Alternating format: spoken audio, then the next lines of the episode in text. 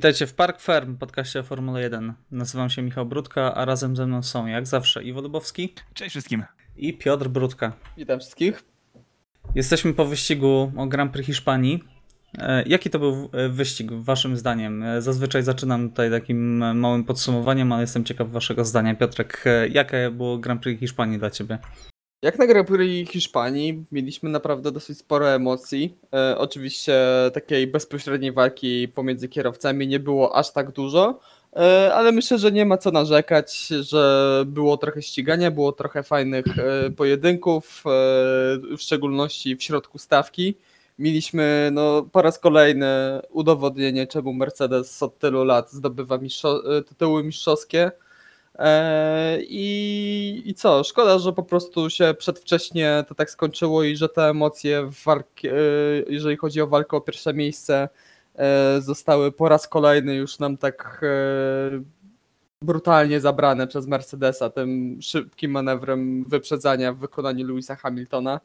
E, Bo mimo wszystko miałem nadzieję, wiedziałem, że tam jest duża różnica, jeżeli chodzi o e, e, o opony, że Lewis Hamilton ma znacznie lepsze tempo, ale miałem nadzieję, że mimo wszystko, biorąc pod uwagę tę charakterystykę toru, że y, Max Verstappen będzie w stanie trochę e, dłużej się utrzymać z przodu, no ale niestety skończyło się to bardzo szybko.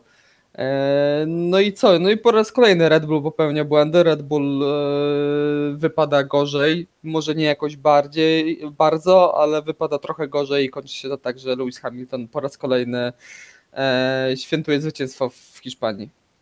Dobrze, Iwo, e, a ty jak e, będziesz wspominać Grand Prix Mm, Hiszpanii? znaczy- Bo zazwyczaj tak spokojnie podchodzisz do e, ilości emocji, które, które zazwyczaj tutaj oceniamy. Tak, ale powiem wam, że no, oczekiwania mieliśmy chyba wszyscy, takie stosunkowo niskie co do tego wyścigu. E, chyba wszyscy wspólnie mówiliśmy, że Hiszpania to jest ten tor, który, za którym byśmy za bardzo nie pokali, mimo jakiegoś tam ewentualnie sentymentu. Natomiast tak, wyścig bez fajerwerków, ale jakby jestem tak umiarkowanie usatysfakcjonowany. Była walka strategiczna, tak naprawdę, na której chyba cały wyścig się opierał. Był pierwszy manewr, który na pierwszym okrążeniu e, w wykonaniu Maxa Verstappena, który już wywołał jakieś fajne emocje i tak naprawdę można było stwierdzić, że okej, jednak coś się będzie działo. Oczywiście no nie stało się, No, koniec końców, ale tak, e, moment pit stopu Louisa Hamiltona i kurczę, znowu to zrobili. Jakby flashbacki z y, Węgier y, pojawiły się przed oczami i no niestety to już gdzieś tak było troszeczkę Spodziewałem się tego, że Max nie będzie miał za bardzo szans na swoich oponach, a Lewis po prostu no, jest za szybki na tych mediumach, coś trzeba z tym zrobić. Sugerujesz jakąś akcję od FIA? Y, No oczywiście, no, jak dobrze wiemy, przecież wszystkie regulacje na, w tym roku już były po to, żeby zwolnić troszeczkę Mercedesa, więc no, mam nadzieję, że przyszłoroczne jeszcze bardziej go zwolnią. A tak naprawdę, no to co tu dużo mówić, no fenomenalna strategia Mercedesa. Tym razem Lewis przez radio nie krzyczał, że to nie wyjdzie, tak jak we- na Węgrzech.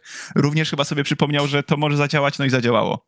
Klasyczny Mercedes. Jakby nie mogą nic zepsuć. Te, teraz to chyba nawet nie miał czasu za bardzo, żeby krzyczeć, że to się nie, za, że to nie zadziała, bo tak późno Lewis Hamilton zjechał, tam ledwo co się zmieścił przed tym pachołkiem, nie, nie wiem czy to zauważyliście. E, E, tak, Ale prawie w ten pachołek uderzył zjeżdżając e, do, do boksu. W ostatnim momencie to się wydarzyło, tak żeby Red Bull na pewno nie, mu, nie zdążył zareagować, także tutaj czapki z głów. I co jeszcze zostanie w głowie z tego wyścigu? Bardzo ciekawy. Mam nadzieję, że to będzie e, jeszcze częściej. E, komunikacja radiowa pomiędzy Toto Wolfem a e, dyrekcją wyścigową. Miejmy nadzieję, że tego będzie jeszcze więcej, bo to było naprawdę, mnie to wbiło mocno w szok. E, I myślę, że więcej takich wstawek powinno być. No to są zawsze te smaczki, które fanów Formuły 1 interesują najbardziej, tak? Co się dzieje za kulisami, jaka jest komunikacja między zespołem a dyrekcją wyścigu.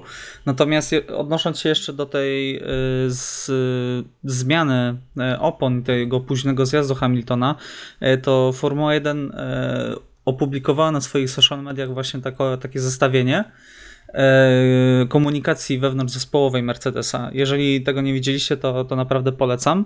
E, I tam jednym z założeń tego, żeby to wszystko wyszło, e, było to, żeby to zrobić bardzo późno, żeby nie dać Red Bullowi szansy w ogóle. I, przekazano to do Bono właśnie, że musisz to powiedzieć bardzo późno.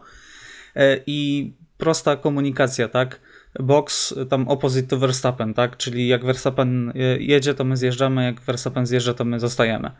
E, I, I tak zrobili w ostatniej chwili. Lewis Hamilton ledwo co przed tym pachołkiem się zmieścił, ale się zmieścił, e, wygrał wyścig i czapki z głów dla Mercedesa, naprawdę.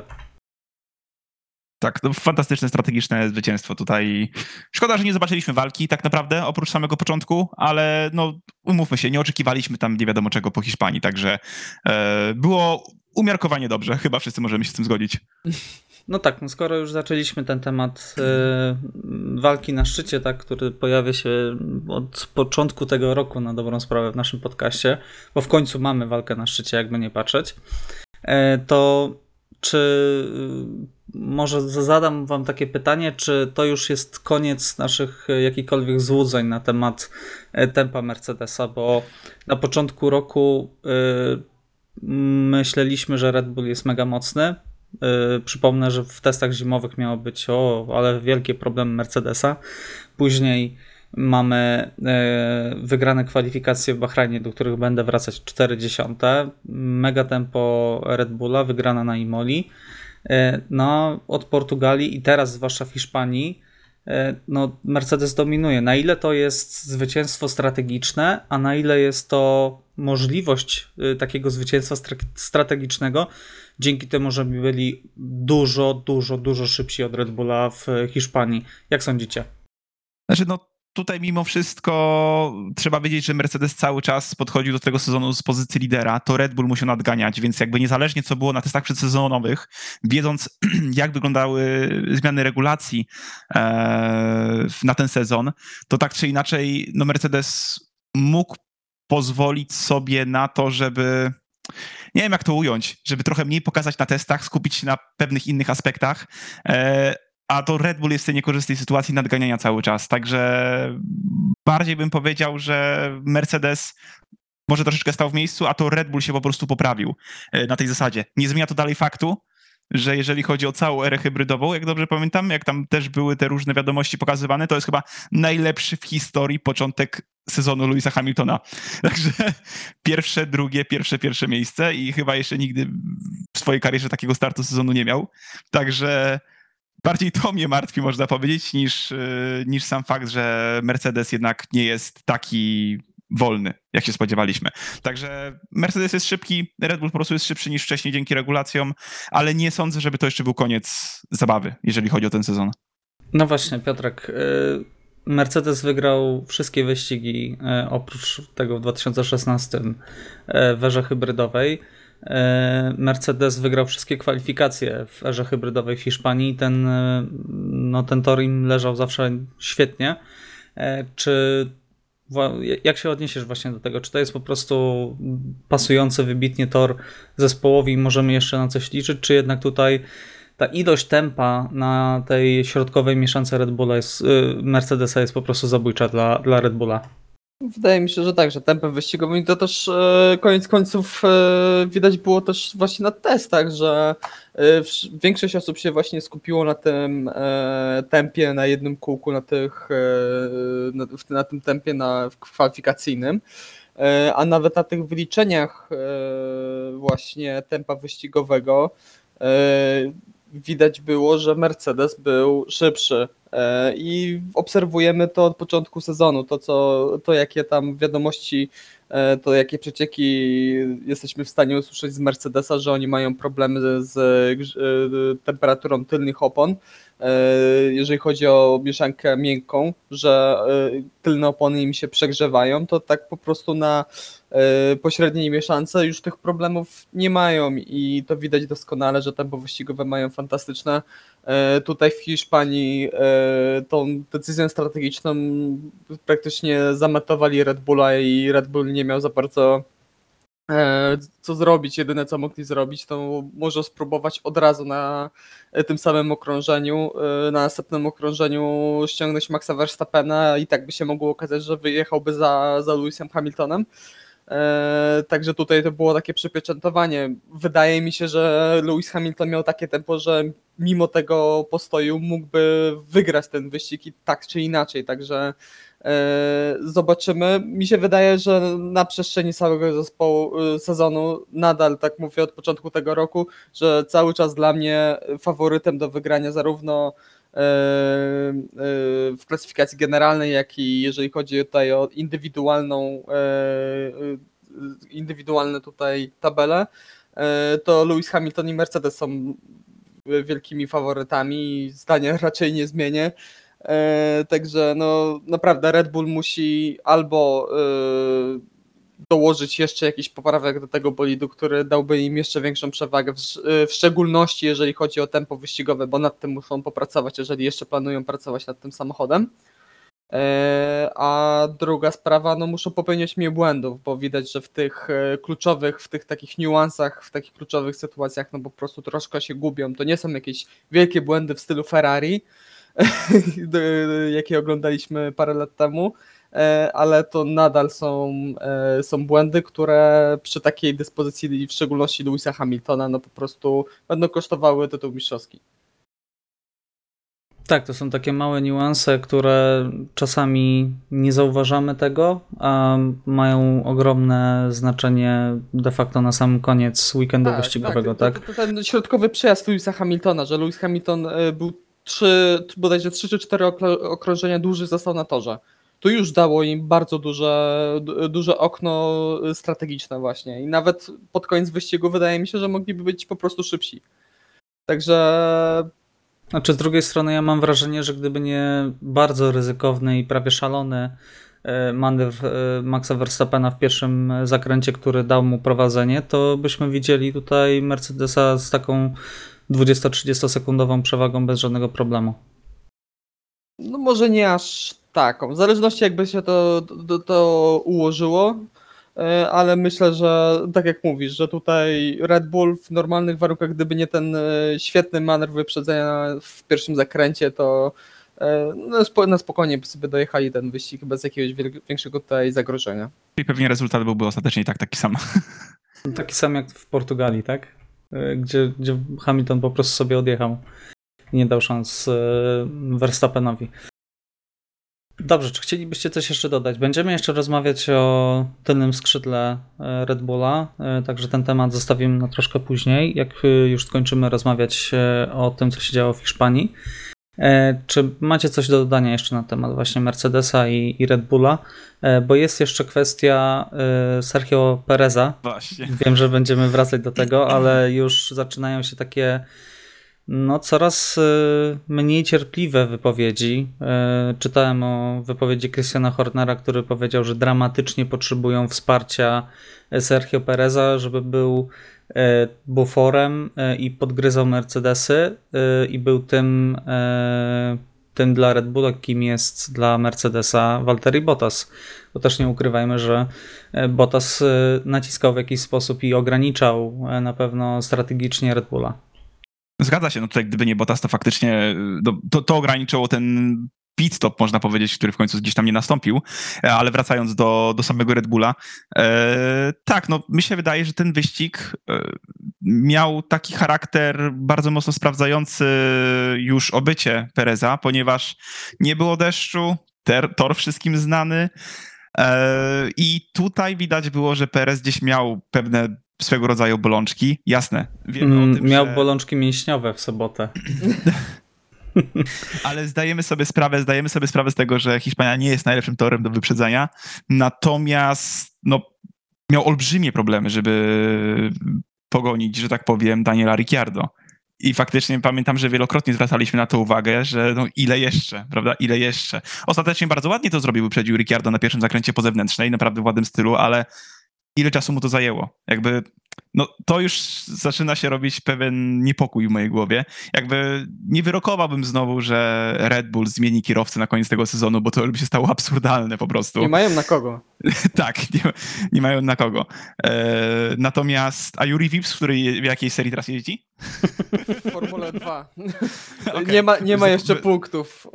nie przyjechał jeszcze pełnego sezonu w Formule 2, okej. także... To nie, to Yuri Vips jeszcze musi poczekać.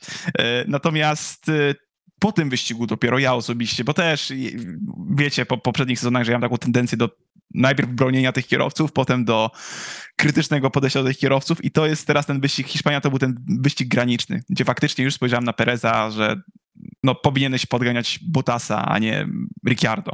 A jeszcze Charles Leclerc był za nim, przed nim, także e, Nie, nie szczerze, mnie szczerze powiedziawszy zaczyna bardzo mocno irytować Red Bull e, takim podejściem, bo e, jasne, e, przydałby im się kierowca, który byłby z przodu i naciskałby na Mercedesy, ale dajcie w końcu kierowcy drugiemu swojemu e, jakoś się przystosować i trochę czasu, żeby, żeby on na spokojnie bez wywierania presji i bez y, podkreślania każdego błędu, który, który zrobił, dajcie mu się zaklimatyzować w tym zespole, bo to jest naprawdę na dobrą sprawę już y, drugi wyścig, jak mieliśmy na Imoli, gdzie y, no Sergio Perez trochę zawalił sprawę po bardzo dobrych kwalifikacjach, już zaczęła się taka słowna krytyka o, st- z góry e, od, e, zarówno od e, Helmuta Marko, jak i Christiana Hornera, także ja tego nie rozumiem, że oni kompletnie nie wyciągają błędów. Oni co roku na swojego nowego e, kierowcę nakładają bardzo dużą presję, cały czas mówią, że no musi naciskać, musi naciskać, musi atakować, a koniec końców oni nie stwarzają na, do, na dobrą sprawę im takiego e, środowiska, żeby oni mogli na, na spokojnie dojrzeć do tego, żeby mogli do, dojść do tego poziomu i na spokojnie się wjeździć. No, zobaczmy na przykład Daniela Ricciardo, który jest fantastycznym kierowcą. On dopiero teraz wyprzedził młodziutkiego Lando Norrisa w wyścigu i skończył wyścig przed nim. No wiesz, Piotrek, Także- e, jakby to powiedział Valtteri Bottas, traditions. Już przyzwyczaili się po prostu do tego, że nakładają gigantyczną presję na drugiego kierowcę, ale e, zgadzam się, masz tutaj e, moim zdaniem rację. Nie wyciągają wniosków ze swoich błędów i zaczyna się znowu to nakręcanie takiej spirali. Dokładnie. I która do niczego nie prowadzi, a e, e, pozwól, że skończę tutaj jeszcze. E, właśnie Daniel Ricciardo w kolejnym wywiadzie podkreśla, że nie jest jeszcze w najwyższej formie, że e, bolid McLarena jest zupełnie inny, że zmiany w porównaniu do przeskoczenia z Red Bulla do Renault są gigantyczne i sam jest zdziwiony, że musi kompletnie zmienić swój styl jazdy ale jest na każdym kroku y, utwierdzany w tym, że spokojnie, nie spiesz się, masz dużo czasu, jesteś świetnym kierowcą i to idzie prosto od y, szefów zespołu. Także no, tutaj widzimy dwa zupełne podejścia. Y, Podejście typu już teraz wymagamy i masz jeździć, bo jak nie, to się pożegnamy. Kontra, no, znajdź to, co potrzebujesz, czekamy na ciebie, tak? Tak, no to na dobrą sprawę to pokazuje nam, że współczesne bolidy Formuły 1, tak jak e, w porównaniu do e, 10-15 lat temu, 20 lat temu, mają stosunkowo niski próg wejścia, żeby wskoczyć do bolidu i jechać w miarę reprezentatywnym tempem, e, to dla tych kierowców, którzy są już bardzo dobrze przygotowani przez e, współczesne kategorie juniorskie, e, to naprawdę nie jest, nie jest to taki wysiłek jak kiedyś. Ale z drugiej strony, żeby ten kierowca w pełni się zaklimatyzował i od razu pokazał swoje tempo, no to widzimy tutaj, mamy bardzo dużo przykładów w tym roku, że no to jest bardzo ciężkie i praktycznie każdy nowy kierowca w nowym zespo- e, kierowca w, nowym dla siebie zespole, no przegrywa z tym e, Liderem, można powiedzieć. Dokładnie, z, z tym zespołowym kolegą, bo nawet nie liderem, bo nawet widzimy e, okon Alonso, że Alonso no po prostu nie ma tak łatwo, jak wielu między innymi mi się wydawało, że tutaj wejdzie i po prostu objedzie Estebana od razu. No tak nie jest, także no kompletnie nie rozumiem e, podejścia Red Bulla, a później e, o nakładaniu takiej presji, tym bardziej, że zaraz mamy Monako, że jesteśmy przed weekendem w Monako, gdzie tutaj kluczem praktycznie do wszystkiego to jest pewność siebie i wiara we własne umiejętności. E, oprócz tego, tak jak powiedziałeś, Alonso sam powiedział, że jedzie, daje z siebie teraz 100%, ale nie jest jeszcze wystarczająco szybki, żeby konkurować z Okonem, który bardzo mu zaimponował. Otwarcie to Alonso powiedział. Tak samo Vettel ma problemy z Lancem Strollem, tak? E, też to jest e, no, zazwyczaj za Lancem, e, zarówno w kwalifikacjach, jak i w wyścigu. E, Także no, ciekaw jestem, jak to będzie wyglądało właśnie na Monako. E, Iwo, czy, czy chciałbyś jeszcze coś tutaj dorzucić? Nie, tutaj pozostało mi się zgodzić tak naprawdę. Jakby widać już od paru lat, że ta atmosfera, przynajmniej dla nas z zewnątrz, prawda, jako widzów sportu, e, nam się już wydaje toksyczna. W związku z tym, co się dzieje i w związku z tym, co, co czasami słyszymy z wypowiedzi. Także ciężko jest mi sobie wyobrazić, co faktycznie kierowcy gdzieś tam muszą przeżywać. Oczywiście, no, nie jest to pewnie terror, prawda? Ale No, Ma- Max to- Verstappen powiedział, że Helmut Marko jest dla niego jak ojciec. Jezus Maria. Ojej, no to Znając To- ale- Josa, to możemy sobie tylko to powiedzieć. No to, to, to, to jest tak, strasznie, stra, stra, stra- strasznie absurdalnie to brzmi, natomiast y, no tak, Max Verstappen to jest Max Verstappen, jakby my doskonale zdajemy sobie sprawę z tego, że Red Bull po prostu definitywnie stawia wszystko na jednego kierowcę w tym momencie, no ale wymaga z drugiej strony, właśnie, Red Bull stawia wszystko na jednego kierowcę, z drugiej strony wymagając jednak bardzo mocnej dyspozycji prawie od samego początku sezonu, e, także no to nie jest do końca zdrowe, po prostu. Mem z tonącym dzieckiem mi się przypomina. Nie wiem, czy kojarzycie. Gdzie jedno dziecko jest podtrzymywane przez rodzica i to jest Verstappen, a drugie tonie i to jest Gasly, Albon i prawdopodobnie Perez niedługo. Oby nie, oby nie, Oby nie. ale No Perez powiedział, że bardzo czeka na Grand Prix Monaco, ale to też, też o tym jeszcze wspomnimy na pewno. E, Dobrze, zostawmy na razie Red Bulla i Mercedesa. E, Walka w środku stawki. E, Jesteśmy w takim momencie sezonu, gdzie już jasno widzimy, że mamy dwa zespoły na czele. Za nimi kolejne dwa zespoły, czyli Ferrari i McLaren. I na dwa pozostałe, pozostałe dwa miejsca punktujące mamy y, resztę zespołów, tak? Oprócz y, Williamsa e, i Alfa Romeo i, No Hasa, Michał. i Hasa, tak, oczywiście. No, przepraszam. Tacy fani, że człowiek zapomina. Tak, Ale Williams jest nad Hasem, przynajmniej. tak, Williams przeskoczył zdecydowanie Hasa e, i z tej okazji kończą już rozwój tego bolidu tegorocznego, także Cel Cel osiągnięty. E, Także jak skomentujecie ten środek stawki? Trochę nam e, wrócił ten status e, quo, który był. E, Alpin już tak e, w Hiszpanii nie szalał, ale zdobył dwa punkty. E, Nadal bez punktów jest Alfa Romeo E, i trochę mi szkoda, szczerze powiedziawszy, e, tego zespołu. Nie tylko dlatego, że testowym kierowcą jest tam Robert Kubica, ale dlatego, że oni naprawdę bardzo blisko są tych punktów. To już chyba drugi czy trzeci wyścig, gdzie do tych punktów brakuje dosłownie 3-4 sekundy jest straty. Dojeżdżają na tych 12-13 miejscach. Niby jest wszystko w miarę ok, jest, wygląda to dużo lepiej niż rok temu, ale tych punktów cały czas brakuje. Iwo, jak to skomentujesz? No niestety tutaj tak, no można powiedzieć, że konkurencja nie śpi. Dwa, y, do, do Alfy Romeo zdecydowanie zbliżył się na przykład Williams, więc tutaj Alfa można powiedzieć ma no, dodatkowych rywali, a dodatkowo więcej zespołów po prostu bije się w tym środku, w tym niższym środku stawki, można powiedzieć. E, i, no i mają trochę pecha. Znaczy pecha, nie pecha, no trochę ich odpowiedzialność. Weźmy pod uwagę, że są drugi raz w ciągu trzech lat, można powiedzieć, pozbawieni punktów po wyścigu. Tak. Tak dokładnie. E, także coś tam u nich po raz kolejny nie zagrało. Natomiast no wierzę, że jakieś parę ładnych punktów zostanie przewiezionych jeszcze w tym sezonie. E, prawdopodobnie chciałem powiedzieć, że to może dopiero będzie Austria, przy- przypominając sobie pierwsze punkty Giovinazziego. Mam nadzieję, że to jednak będzie szybciej. e, ale no mówię, no już na samym Monaku nawet może wiele się zdarzyć tak naprawdę, jeżeli będziemy mieli jakiś, e, jakąś ciekawą sytuację bądź ciekawe kwalifikacje, także tutaj tak naprawdę może się wiele okazać e, już w sobotę.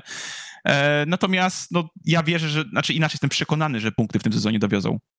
Natomiast, y, tak jak mówiliśmy, jednak często były sytuacje, że spodziewaliśmy się sporo po Alfie Romeo na początku, e, jeszcze podczas testów przedsezonowych. Nie pamiętam, który to był rok, to był chyba 2019, kiedy faktycznie... 19, tak. 19, kiedy po Alfie mogliśmy się spodziewać, kiedy faktycznie było mówione, iż są w Czarny stanie, koń. czarny koń i są w stanie walczyć faktycznie o wysokie, naprawdę wysokie cele. A wiemy, co się z tego urodziło. Nie za wiele. E, natomiast e, punkty będą, kwestia tylko kiedy. No nie jest to Haas i nie jest to Williams, mimo wszystko. Wierzę. Okej, e, znaczy w tym e, dole środka stawki, nie wiem czy się zgodzicie, ale wystarczy jeden błąd strategiczny i spadasz Tak. z 9 na 17 miejsce na dobrą sprawę. Zgadza No, się. Tak się stało z Fernando Alonso. Dokładnie, to Alonso jest tutaj najlepszym przykładem. No pechowo ma te, pe, pechowo trochę alfa w tym sezonie. Eee, szczególnie jeżeli chodzi o, o tą Imolę, że tutaj to na dobrą sprawę bardziej za, y, zakręcenie, jeżeli chodzi o, o regulamin sportowy, e, niżeli tutaj błąd, jakiś duży błąd ze strony Alfa Romeo. E, Ale tak naprawdę brakuje, na dobrą sprawę od początku sezonu nie mieliśmy, no pomijając właśnie tą Imolę, gdzie powinni zdobyć punkty, nie było takiego drugiego troszkę szalonego wyścigu, takiego, w którym coś by się st- stało e, z przodu, gdzie na przykład dwóch kierowców by odpadło, bo zobaczcie, że na dobrą sprawę miejsca e, tak z czystego tempa 1.8 no mamy tutaj trochę zamurowane przez e, Mercedesa, Red Bulla, e, McLarena i Ferrari. I na dobrą sprawę reszta tych zespołów, która jest e, pomiędzy sobą zbliżona, no może się tutaj na dobrą sprawę walczyć o miejsca 9, 10, o 2 albo jeden punkt. Także no tutaj jest naprawdę bardzo ciasno. I tak jak już Michał powiedziałeś, no najmniejszy błąd, najmniejsza jakaś tutaj pomyłka taktyczna, no i tych punktów nie ma, także Albo E. opona, która nie ma powietrza dokładnie. podczas pit stopu. Dokładnie, no to, to, to już w ogóle nie przypominam sobie drugiej takiej sytuacji, żeby mechanik wyjął, y, wyjął oponę i się zorientował, że jest, y, że- zeszło z niej powietrze. No. Y, Tyle dobrego, że to się nie wydarzyło po, po wyjeździe na tor i że Antonio nie musiał zjeżdżać, przyjechać na przykład całego okrążenia z, z, z kapciem, także no trochę pecha. Miejmy nadzieję, że, że, że te punkty jak najszybciej im wpadną, bo, bo jest znacznie lepiej niż, niż rok temu i na te punkty po prostu w tym roku w pełni zasługują. Okej, dobrze, to myślę, że możemy powoli e, kończyć ten wątek. Czy chcielibyście coś dodać jeszcze, kogoś wyróżnić, kogoś zganić w e, Grand Prix Hiszpanii, bo myślę, że nie ma co sztucznie przedłużać tej dyskusji. Nie działo się też tak strasznie dużo, żeby, e, żeby o tym wyścigu rozmawiać i rozmawiać. E, Jak sądzicie? Nie, Coś... Mega plus za, dla Charlesa Leclerca za ten wyścig. Tak, Tak. e, Naprawdę. Cichy, cichy bohater, takie świetne wyprzedzenie Walteriego Bottasa na starcie, bardzo dobre tempo w, na początku, no później nie oszukujmy się, Ferrari nie jest w stanie zagrozić Mercedesowi e, i, i tak, no, czwarte miejsce, dużo punktów, myślę, że pod koniec zeszłego roku Charles by nie narzekał na czwarte miejsce. Zgadza się. I z mojej strony jeszcze faktycznie taki ukłon w stronę Estebana Okona. Kolejny dobry weekend, w sensie świetne kwalifikacje, nieco gorszy wyścig, natomiast dalej no, pokazuje, że gdzieś jest tym, wydaje się być tym niepisanym liderem w Alpin. No nie, nie dziwi, prawda, jeździ w tym samochodzie wcześniej, nieco chudszym, ale jednak. Także, także też faktycznie gdzieś buduje, uważam, swój jakiś tam respekt w moich oczach przynajmniej, bo sami mówiliśmy o tym, że raczej był wcześniej taki troszeczkę miałki, jeżeli chodzi o przedni sezon, nie o podium. Prezentuje lepsze tempo. a Tutaj e, lider w Alpin jest jeden i to, to się nie zmieni niezależnie od tempa. Tutaj Fernando, Fernando będzie pociągał za sznurki. No dobrze, to w takim razie zostawiamy Grand Prix Hiszpanii. E, Całkiem niezły Grand Prix Hiszpanii, naprawdę muszę przyznać, że to nie był, nie usypiałem podczas tego wyścigu, e, a już zdarzało się nieraz e, w słonecznej Hiszpanii trochę dorwać siestę w niedzielne popołudnie. Przejdźmy do bardzo ciekawego i kontrowersyjnego tematu dotyczącego tylnego skrzydła Red Bulla. E, Tutaj zacznę od Piotrka. E, Piotrek, po raz kolejny mamy uginające się części bolidów e, Red Bulla, prawda? E, W czasach, kiedy Red Bull dominował, no mieliśmy te przednie skrzydła, tak, które po prostu tam e, parabole tańczyły po prostu. E, Natomiast tak. Natomiast teraz e, mamy tylne skrzydło, które też, e, też e, tutaj imponująco wygina się w różne, w różne kierunki. E, Także ja- jakbyś przybliżył, e, jak wygląda ta sytuacja i jakie były wypowiedzi może wcześniej, jakie są teraz i co, co, jak na to FIA za, zareagowała. No, E- FIA na początku Red Bull był pewny swego, że nic tutaj e, złego się nie dzieje, że było konsultowane, że wszystko jest super cace i e, Można jechać. Można jechać, je, jest super. E, Później pojawiły się kolejne nagrania, ludzie zaczęli zwracać uwagę, w szczególności Mercedes. No i widać, że to, to tylne skrzydło na prostych, im większa jest siła, no to pod tą większą siłą, tak jak na przykład tylne skrzydło Mercedesa, które jest w pełni stabilne, no to tylne skrzydło Red Bulla no, ugina się i to nie ugina się o milimetr, tylko tam już sporo milimetrów, można to nawet powiedzmy w, myślę, że w centymetrach dwóch, e, dwóch tutaj e, już Mierzyć. mierzyć. co naprawdę przy tych prędkościach, przy prędkości 300 ponad kilometrów na godzinę, no to, to przechodzi, no, jeżeli chodzi, mówimy tutaj o prędkości maksymalnej, to to jest naprawdę może parę kilometrów na godzinę na prostej dać nam dodatkowo. To są takie malutkie niuanse, e, które koniec końców e, urastają do, kilkudzies- do kilkudziesiątych, e, dziesiąt, kilkudziesiątych na okrążeniu. Także, Podobno nawet mowa była o 0,3 według Mercedesa, a 30 to doskonale sobie zdajemy sprawę, że jest to ogromna przepaść. No dokładnie, no 30 według Mercedesa, no to pewnie jest to tro, trochę z połowę przynajmniej mniej, Tak, ale tak. Nad, nadal, nadal na tym zyskują. E, No i od e, Grand Prix Francji ma e, FIA bardziej dokładnie sprawdzać e, tutaj te, części bolidu. E, I co najdziwniejsze, według wypowiedzi niektórych ekspertów, e, Red Bull nie będzie najgorszy, znaczy najbardziej na tym nie straci, tylko najbardziej ma stracić Alpin, także zobaczymy Tak. jak to się, sko- jak to się Oj. skończy.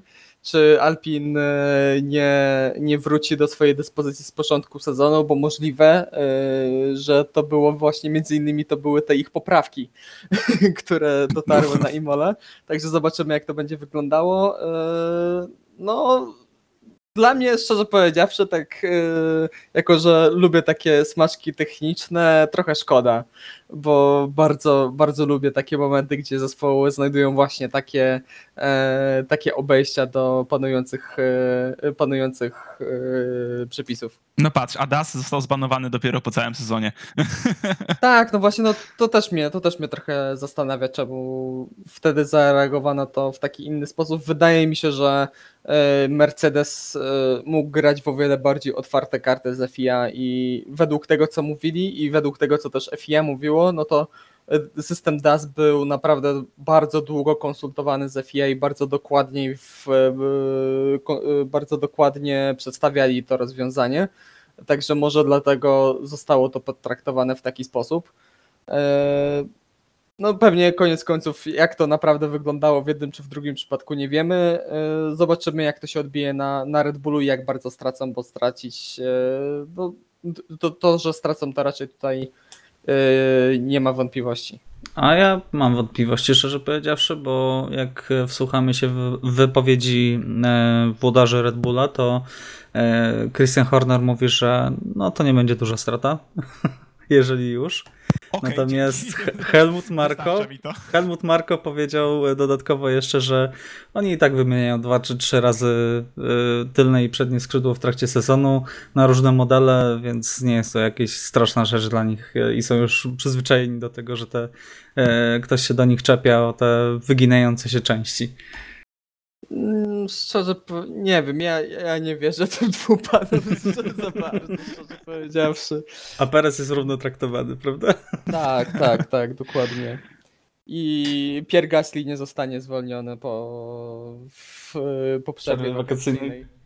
Także Ale no, myślę, że wszyscy jakby za ten sport faktycznie lubimy, e, czy kochamy fak faktycznie, jakby za te rozwiązania, za te walki poza torem. Jakby jest wiele rzeczy pewnie, których jakby my też nie widzieliśmy, które były za małe, żeby zwrócić na to uwagę, można powiedzieć, w jakimś tam szerszym spektrum.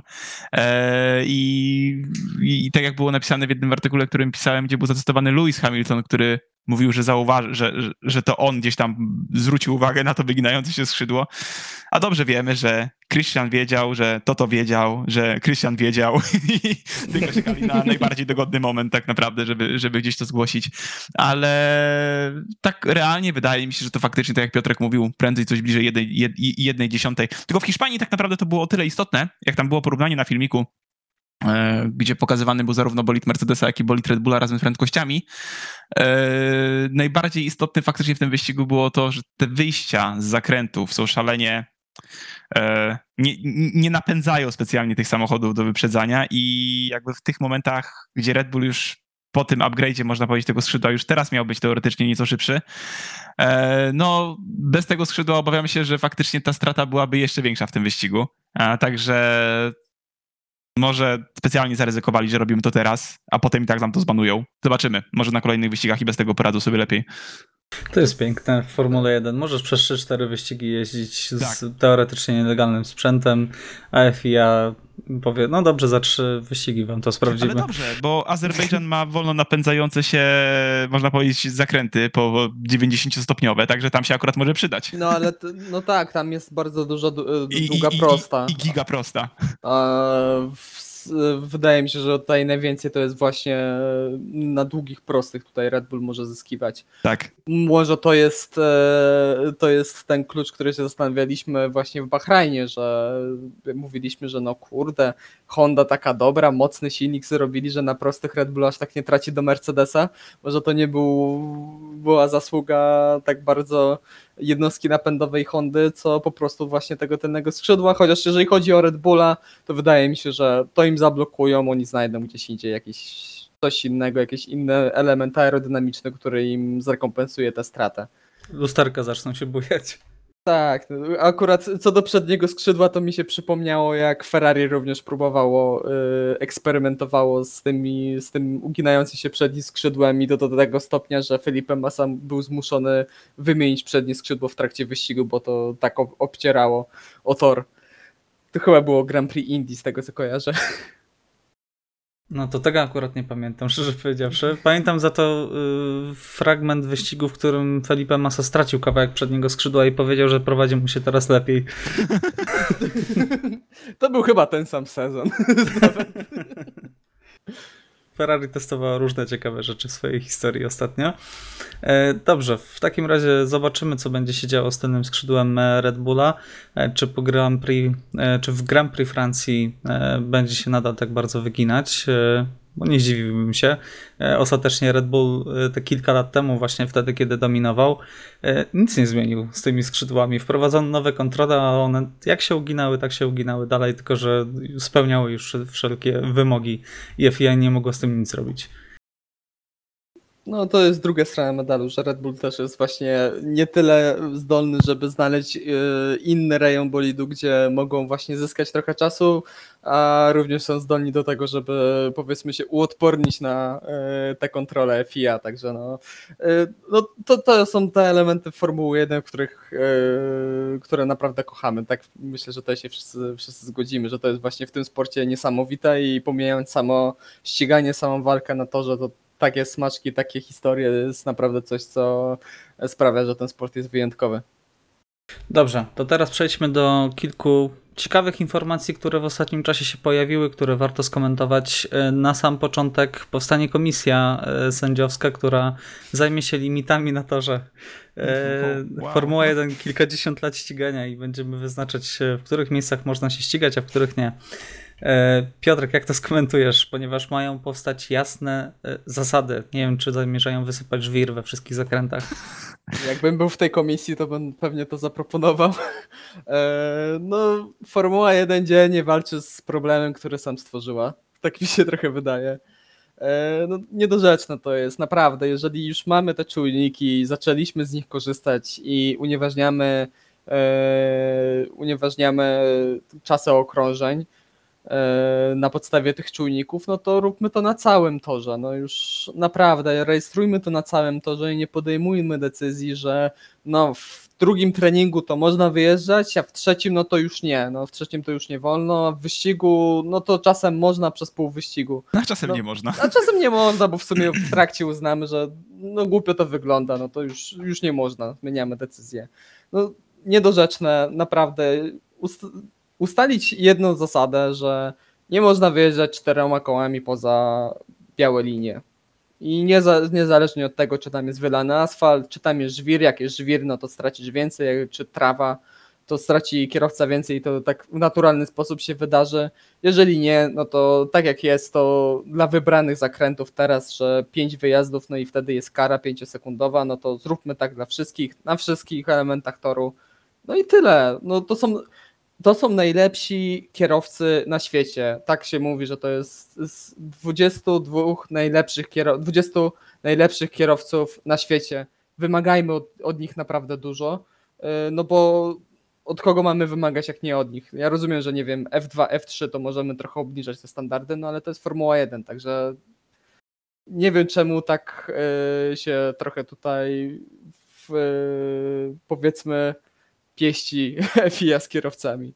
że przede wszystkim jakby powinien zostać postawiony konkret i jakby tym konkretem uważam, e, znaczy ja jestem w stanie zrozumieć, że limity toru byłyby, nazwijmy to, troszeczkę płynne w pierwszym momencie po rozpoczęciu całego weekendu wyścigowego.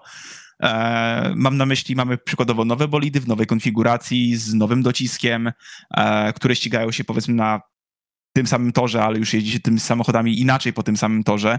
I wydaje mi się, że takim elementem granicznym, w których już nie powinno być wprowadzonych, wprowadzanych zmian dotyczących co kierowcom wolno, a czego nie wolno, powinien być koniec pierwszego treningu. Ja jestem w stanie zrozumieć, że samochód jest powiedzmy inny. Samochody za rok też będą prawdopodobnie mogły mieć troszeczkę inny limit toru ze względu na swoją konstrukcję, na swoją długość i szerokość przykładowo. I Także, wagę, I wagę, bo dokładnie. będą jeszcze cięższe. Także w tym momencie ja jestem w stanie zrozumieć, że podczas pierwszego treningu stwierdzą e, właśnie e, specjalna, e, specjalna e, komisja sędziowska stwierdzi, dobra, wszystkie samochody tutaj wyjeżdżają, nie są w stanie bardziej się, że tak powiem, zgiąć w tym zakręcie ani złamać. Nie. Także- To niech jadą wolniej trochę, no. Dokładnie, no to, ale to jest tylko trening. To jest tylko trening, no to usuną im czas. No niech niech No się tak, ale- przyzwyczają, że wyjedziesz tam, no to stracisz czas. Tylko, że jeszcze parę lat minie i albo będą w stanie faktycznie zmodyfikować e, troszeczkę te limity toru, e,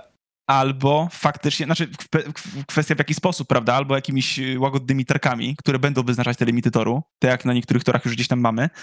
E, na przykład, nie wiem, Austria niech będzie, prawda, dwa ostatnie zakręty, e, gdzie mamy zieloną tarkę, tam na jej podstawie możemy wyznaczyć, prawda, gdzie jest koniec, gdzie jest możliwość jazdy e, i prawdopodobnie w tę stronę to będzie zmierzać, ponieważ niedługo samochody przestaną się tam po prostu mieścić.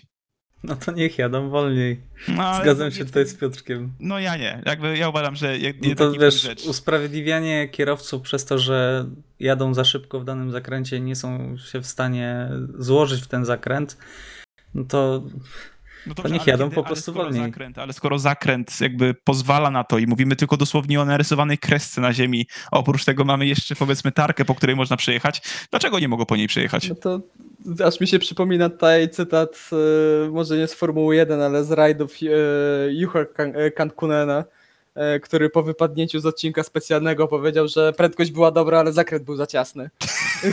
Także tutaj my trochę dochodzimy do tego samego, że no, kierowcy jadą z dobrą prędkością, ale zakręty mają za ciasne i muszą wyjeżdżać.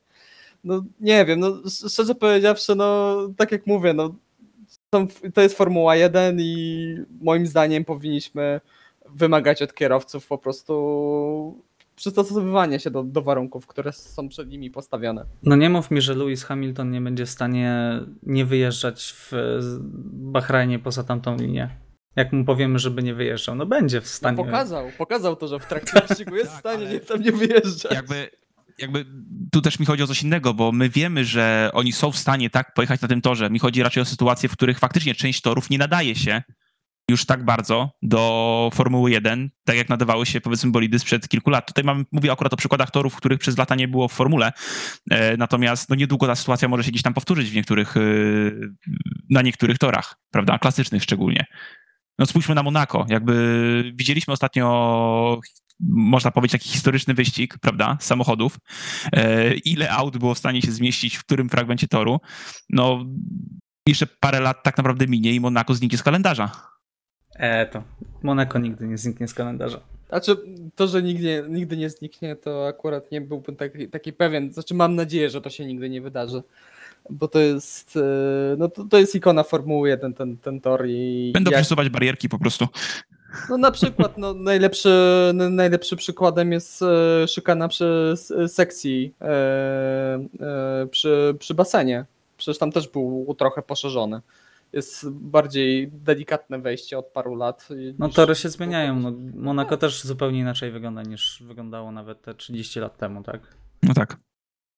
Także na pewno będą jakieś zmiany. zakręcie. To było Dokładnie. niesamowite. To wysepka to do dzisiaj mi po prostu rozwala mózg. Dobrze. E, zostawmy może limity na to, że specjalistom, e, którzy jestem przekonany, Halo, a my że to co? wpadną, którzy na pewno wpadną na proste i jasne e, rozwiązanie dla wszystkich. I przejdźmy do kolejnej wiadomości. Wiadomości niestety nie najlepszej. Z Grand Prix, z kalendarza Grand Prix znika Grand Prix Turcji. E, Niestety tutaj e, limit do, dotyczące e, podróży e, stosowane przez teraz przez e, rząd Wielkiej Brytanii spowodowały, że niestety Turcja wypada. E, i zamiast tego będziemy mieć tydzień wcześniej, e, bo już nie mogliśmy się doczekać Grand Prix Francji. E, i będziemy mieć dodatkowy wyścig e, w, na Red Bull Ringu będziemy mieć powrót Grand Prix Styrii. Nie sądziłem, że, że to powiem, ale będziemy mieć drugie Grand Prix Styrii w historii. E, także jak, se- jak to skomentujecie? Czy przeżyjemy ten wyścig Francji tydzień szybciej? Trzeba się już chyba przygotowywać mentalnie na to. Trochę, trochę szkoda Romana Grożana, bo przez, te, przez tą zmianę w kalendarzu nie będzie miał tego swojego e, przejazdu pokazowego przed e, publicznością e, we Francji. Zostaną tylko ten dzień testowy w Mercedesie, także tutaj jest trochę minus i szkoda trochę dla Romana. No a tak to no to co, no przygotowa- przygotowywa- ja to do tego, do tego wyścigu się już przygotowuję od jakiegoś czasu mentalnie, żeby go jakoś przeżyć i im szybciej, tym lepiej. Mógłby, mógłby w sumie być jakimś drugim wyścigiem w kalendarzu i byłoby z głowy. Albo ostatnim, żeby go nie obejrzeć po prostu. Nie, już mamy ostatni kiepski wyścig w Abu Zabi, także Prawda. No tak, racja. to już jest zarezerwowane.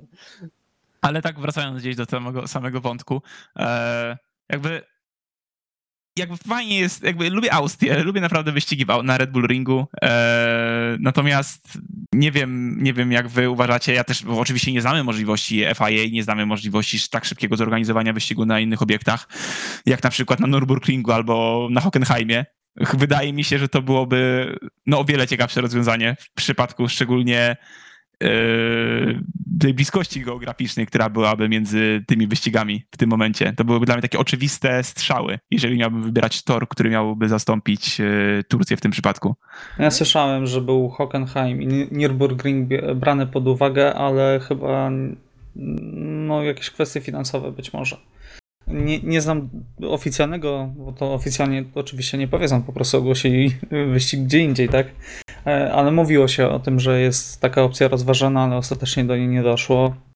Pewnie z różnych powodów. No. E, Ilość. Brno jeszcze było rok temu też. e, Tak. No szkoda, trochę szkoda, że. Czy ja mam nadzieję, że na to drugi wyścig w Austrii dadzą inne mieszanki, żeby Mhm. trochę zamieszać w stawce, tak jak to się działo na Silverstone rok temu. No, też Tak, by- to na szczęście dobry tor. Jakby przy, moim zdaniem przynajmniej Red Bull Ring jest na tyle dobrym torem, że faktycznie możemy zobaczyć fajne ściganie. No w zeszłym roku przynajmniej pierwszy wyścig był wręcz szalony. Także tam 11 osób chyba, 11 kierowców chyba ukończyło ten wyścig i dalej Williams był bez punktów. Natomiast e, no liczę na podobne emocje. Jednak tor jest, tor jest szybki, tor jest dobry i w sumie tyle. Jakby ważne, że nie druga Francja. Mhm. tak, Zdecydowanie. dokładnie. E, Dobrze, to w takim razie jestem ciekaw, jak będzie wyglądał nasz odcinek podcastu po Grand Prix Francji, jak to będzie fantastyczny wyścig. Będziemy się po prostu wszyscy przepraszać i gryźć w język. Oby, oby. Oby. Życzę nam tego. E, Dobrze, to w takim razie e, Grand Prix Monaco coraz bliżej, natomiast jeszcze dwie szybkie informacje, dwa szybkie komentarze. Panowie, Lando Norris przyduszył kontrakt. Szok, prawda? Szok, Nie do, niedowierzanie, dokładnie. Nie, no, bardzo fajnie. Myślę, że jedna i druga strona jest bardzo dobrze się dogaduje i jedna i druga strona bardzo jest zadowolona z tej współpracy, także No. byłbym mega zaskoczony, gdyby stało się inaczej. E, Myślę, że Lando jest takim kierowcą, który mógłby, mógłby sobie poradzić w innym zespole, w zespole lepszym, ale wydaje mi się, że przed tymi zmianami, przed przyszłym rokiem to jest dobry, e, dobra decyzja z jego strony, żeby zostać w McLarenie. Raz, że McLaren pozyskuje już wystarczająco doświadczonego zawodnika, który reprezentuje naprawdę świetne tempo, z roku na rok coraz lepsze. Dwa, no Lando wydaje mi się teraz taką twarzą McLarena, tak jak Max jest twarzą Red Bulla w tym momencie. Jakby ciężko mi sobie wyobrazić go na razie w innym zespole. Yy, może z tego względu, że już od samego początku swojej kariery w F1 jeździ w tym zespole, ale uważam, że jest to dobre posunięcie, ponieważ i McLaren jest na fali wznoszącej, i Lando jest na fali wznoszącej, także myślę, Na, że... naturalna decyzja, tak, absolutnie. dokładnie. Idą, w można powiedzieć, o, o, i zespół, i, i zawodnik, e, jeżeli chodzi o progres, no idzie to w parze. Okej. e, Druga wiadomość e, to bardziej dla fanów e, gier komputerowych. E, F1 trafi do Rocket League, także jeżeli jesteście fanami tej gry, na pewno się ucieszycie, że odwzorowane bolidy z obecnymi malowaniami w, pojawią się w grze, będziecie mogli nimi grać, także nie wiem, czy chcecie to skomentować. Re- Re- Red Bull pewnie będzie OP, bo będzie miał wyginające się tylne skrzydło.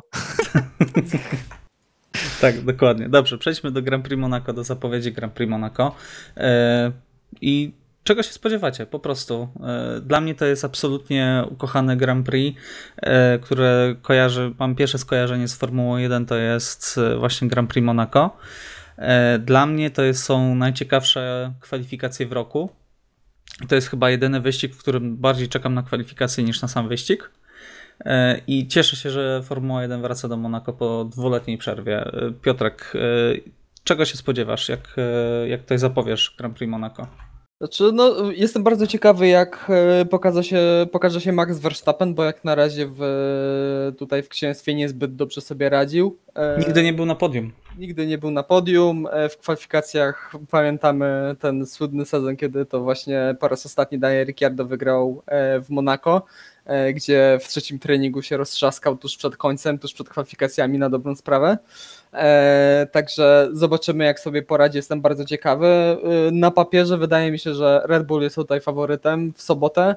E, Zobaczymy, czy Max Verstappen to udźwignie. Jeżeli tak, no to jeżeli nie będzie tutaj jakichś wielkich e, zawirowań, e, to myślę, że, e, że w niedzielę również Max Verstappen powinien e, ten wyścig e, wygrać. E, Zobaczymy, bo wiemy, że jest bardzo ciasno w Monako. Może w końcu dojdzie do jakiegoś e, kontaktu pomiędzy tą dwójką, która walczy o tytuł mistrzowski. Już w 2020 doszło do kontaktu między nimi na tym No, torze. ale myśl, myślę, że do takiego kontaktu y, sporego i, i kończę. w 2019.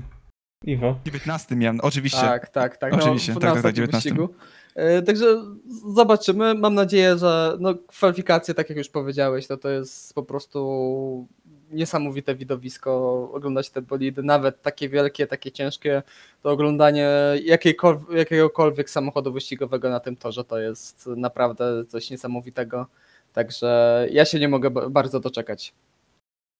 Iwo, ty masz trochę inny stosunek do Grand Prix Monaco. Tak, ale to może dlatego, że od stosunkowo niedawna formułę śledzę i jakby tak jak jestem w stanie zrozumieć fenomen Monaco, tak sam nie podzielam zachwytów.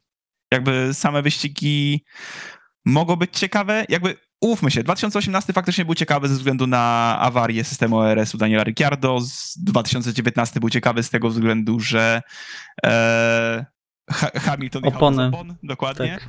E, Natomiast sam wyścig nie był jakoś tak mocno ekscytujący jako całość, ale zgadzam się co do kwalifikacji. To są szalenie emocjonujące kwalifikacje i faktycznie też na ten element tego weekendu czekam najbardziej w tym momencie. To są chyba najbardziej strategiczne kwalifikacje, bo tutaj nie tylko musisz przejechać idealne kółko, nie popełniając e, żadnego błędu, bo każdy tutaj większy błąd kończy się tym, że, że to jest dla ciebie koniec na dobrą sprawę i już, już nie możesz wyjechać dalej. E, Jest wywieszona czerwona flaga, e, ale również trzeba w taki sposób e, mieć tą umiejętność znalezienia się w dobrym miejscu na torze, bo wiemy w szczególności w Q1, e, jak wielki korek, jak to Robert Kubica powiedział, że można utknąć w korku, także w Monako w szczególności można właśnie w tym korku utknąć, także e, no, sobota jest jedyna w swoim rodzaju. To był na tyle strategiczne kwalifikacje, że była taka anegdotka, to chyba Nico Rosberg o tym kiedyś opowiadał. To były tak emocjonujące, szalone i pod kątem rywalizacji kwalifikacje, że Michael Schumacher nie chciał wpuścić do toalety Nico Rosberga chwilę przed startem w kwalifikacjach. Tak. Także tak, to, to chyba wiele wyjaśnia. Tak, no pamiętamy samego Nico Rosberga, który wyjechał e, Przecież to było całkowicie przypadkowe, Piotrek. całkowicie przypadkowe, tak samo jak e, zaparkowanie e, Michaela Schumachera. Michaela Schumachera w Raskas, bo, bo się nie wyrobił. No i Ajajaj. pechowo Stało akurat się. się. zatrzymał. Także no je, akurat jeżeli chodzi o kwalifikacje, to ten tor ma sporo kontrowersji w swojej historii. No i ja się nie mogę doczekać i bardzo się cieszę, że w końcu ma, z powrotem mamy ten wyścig. No dobrze, to w takim razie przejdźmy do przewidywań. E, Podsumowując Grand Prix Hiszpanii, ja i Piotrek trafiliśmy, że e, kwalifikację wygra Lewis Hamilton, a Lewis zgarnął wszystko i kwalifikacje, i wyścig, i kierowcę dnia, o dziwo. E, Także ja i Piotrek mamy po jednym punkcie. Iwo, Dobra, e, dobra. chciałbym tylko zaznaczyć, że postawił na zwycięstwo Walteriego Bottasa i ma punktów zero. E, Drugi weekend To- rzędu, ale także kiepsko. chwila, To jest jakieś szkalowanie, tak? Ale to... Jezu, z jakim wyrzutem to powiedziałeś, strasznie. Po, po, pokładam jakąś wiarę jeszcze w fińskim kierowcy. Dobrze, przepraszam, poniosło mnie może. Teraz mam już Ja troszeczkę- wybrane tak, swoje, swoje propozycje na ten wyścig, także Dobrze, jeżeli chodzi o klasyfikację naszą, Iwo ma dwa punkty, e, ja mam e, punktów trzy, natomiast prowadzi Piotrek z czterema punktami, także bardzo blisko w klasyfikacji nadal. E, I słucham panów, jakie są wasze przewidywania odnośnie Grand Prix Monaco. Iwo, kwalifikacje, wyścig, kierowca dnia. teraz idę trzy razy max. Okej, Bolid bardzo ciekawy. Trochę krótszy niż bolid Mercedesa. Może to będzie atut.